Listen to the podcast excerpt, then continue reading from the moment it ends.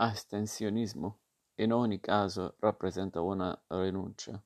L'atto dell'astenersi rappresenta sempre un allontanamento, una presa di distanza, una rinuncia e un tenere lontano da sé. Per questo il verbo astenere è usato anche in ambiti molto lontani dalle elezioni di Paolo Fallai. Nell'ultimo appuntamento con questa rubrica di approfondimento sulla natura e l'origine delle parole ci siamo occupati delle elezioni. Abbiamo cercato di raccontare l'occasione rappresentata dal voto, in particolare quando si tratta di eleggere i rappresentanti, i rappresentanti che siederanno in Parlamento.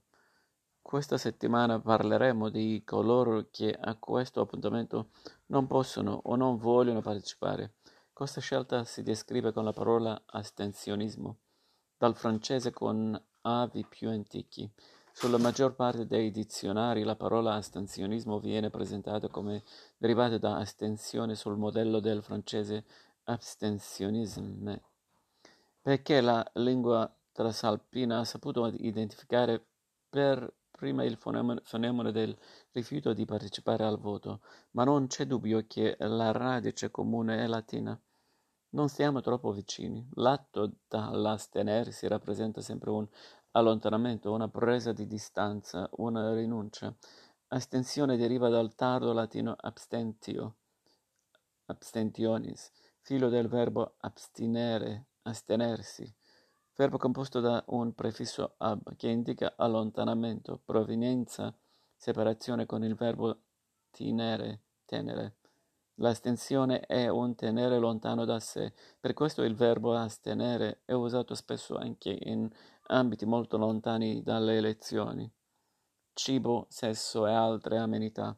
Astenersi è molto preciso per indicare la rinuncia al cibo in particolari periodi. Esistono precetti religiosi che prescrivono periodi di digiuno, oppure dal bene alcolici, dal consumare dolci e così via, sino alle piccole rinunce che porta- portano ad astenersi volontariamente come atto di devozione. Nel cattolicesimo sono noti i fioretti alla Vergine Maria. Non proprio piccola e comunque particolarmente impegnativa è l'astinenza sessuale. Anche questa è codificata in ambito religioso, dove la castità è prescritta per monaci, suore e sacerdoti. Appartiene a comportamenti oggi più rari la castità prematrimoniale, solennemente annunciata dalle generazioni che ci hanno preceduto, molto più diffusa la castità postmatrimoniale per stanchezza, indole e rinuncia, ma di questo si parla sempre troppo poco. Ai confini della malattia non c'è bisogno di soffermarsi sull'astinenza sessuale tra coniughi, ma sulle scuse adotte esistono spunti enciclopedici per arrivare ad esaminare alcuni aspetti patologici, diretti o indiretti, dell'astinenza. Se si è vittime di una dipendenza, droga, alcol, farmaci, fumo, gioco, e la si interrompe, si scatena uno stato di sofferenza, una sindrome che necessita di spezi- specifiche cure. Tornando alle elezioni, la rinuncia ad esercitare il diritto di voto è una scelta dalle motivazioni così diverse che qualunque definizione accomuni il cosiddetto popolo degli astenuti appare quanto meno approssimativa per mera comodità e cercare di capirci qualcosa di più. Proveremo a dividere la categoria degli astenuti in quattro diverse tipologie. Vorrei ma non posso, nonostante le reclamizzate agevolazioni per aiutare gli elettori, ad esempio gli sconti sui treni. Esprimere il proprio voto risponde ancora a regole molto rigide. Si può votare solo di persona e solo presso il seggio collegato al proprio indirizzo di residenza cautele comprensibili, ma milioni di elettori non vivono all'indirizzo di residenza o sono lontani per ragioni di studio o di lavoro, spesso senza potersi muovere. Si parla di quasi 5 milioni di elettori. Il loro più che un non voto è un voto impossibile. L'indifferenza regna sovrana, una parte di elettorato si disinteressa totalmente di quanto avviene nei seggi elettorali perché ritiene che la propria vita non dipenda in alcun modo dalle decisioni della comunità. Di solito chi la pensa così ne vive ai margini per esclusione, pensiamo agli ultimi delle nostre città. A chi non ha documenti, figuriamoci una residenza. A chi fatica per le emergenze quotidiane a cominciare dalla fame, ma non esiste solo una marginalità subita per esclusione. C'è anche chi si pone ai confini della collettività, collettività per privilegio.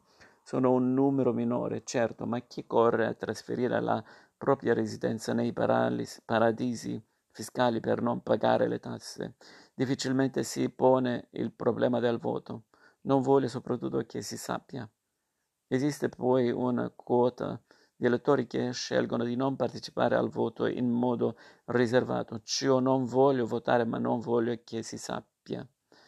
Si presentano al seggio, ritirano la scheda ed entrano nella cabina elettorale per, elettorale per poi riuscire a depositarla nell'urna, ma al riparo de, da occhi indiscreti hanno piegato accuratamente la scheda senza apporre alcun segno e quando saranno scrutina- scrutinate queste schede verranno indicate come bianche, oppure hanno utilizzato la matita non per votare un partito ma per scrivere i loro pensieri, i nomi di candidati impossibili come Giulio Cesare o Zio Paperone, o ancora ingiurie o proverbi popolari. Queste schede al momento dello scrutinio saranno contate come nulle. L'asten- l'astensionismo è un fenomeno di tutte le democrazie occidentali.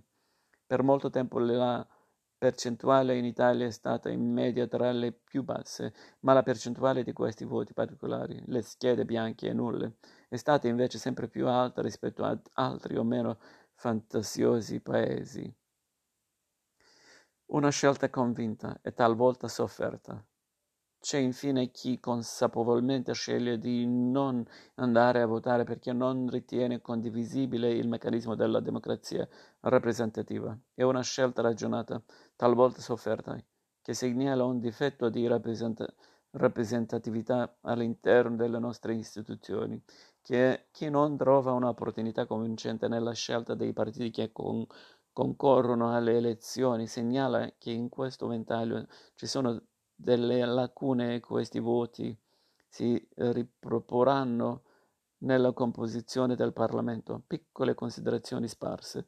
La prima e più importante l'abbiamo già accennata, vista la diversità delle componenti che partecipano a, queste, a questa non partecipazione, parlare di partito dell'astensionismo o popolo dell'astensionismo può essere accettabile solo come semplica- semplificazione, altrimenti è semplici- semplicemente una sciocchezza. La seconda richiama la necessità di rispettare tutte le scelte politiche, anche quella di non partecipare al più importante appuntamento della democrazia. Se è una scelta e non è dettata da impossibilità materiale o indifferenza. La terza considerazione pragmatica. Saranno solo i voti espressi a stabilire chi sarà eletto a non esistono quorum che ne stabiliscano la legittimità. Chi vota elegge e chi è eletto concorre alle decisioni. La tensione di padri e madri. L'astensionismo è un fenomeno più raro nelle generazioni più anziane, quelle che hanno vissuto più da vicino il tempo in cui anche in Italia votare non è proprio possibile. Sono questi padri e queste madri che cercano di ricordarci che la libertà è come l'aria, se ne avverte l'importanza fondamentale solo quando viene a mancare. Il fatto che siano passati molti decenni alla, dalla fine della dittatura fasci, fascista e dal secondo conflitto mondiale rischia di farci sottovalutare la, l'essenza delle conquiste ottenute dalla nostra Repubblica, la responsabilità dei figli.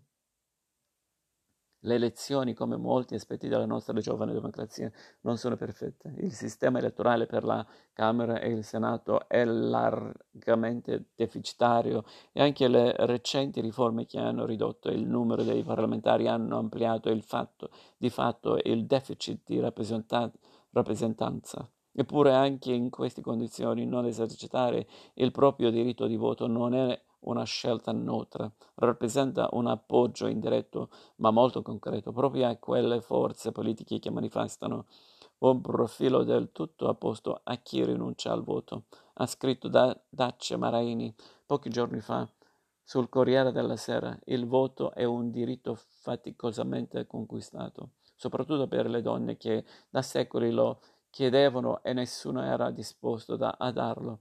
Segno che il voto faceva e fa paura a chi non ama la democrazia. Vedi i paesi totalitari che lo eliminano appena possono.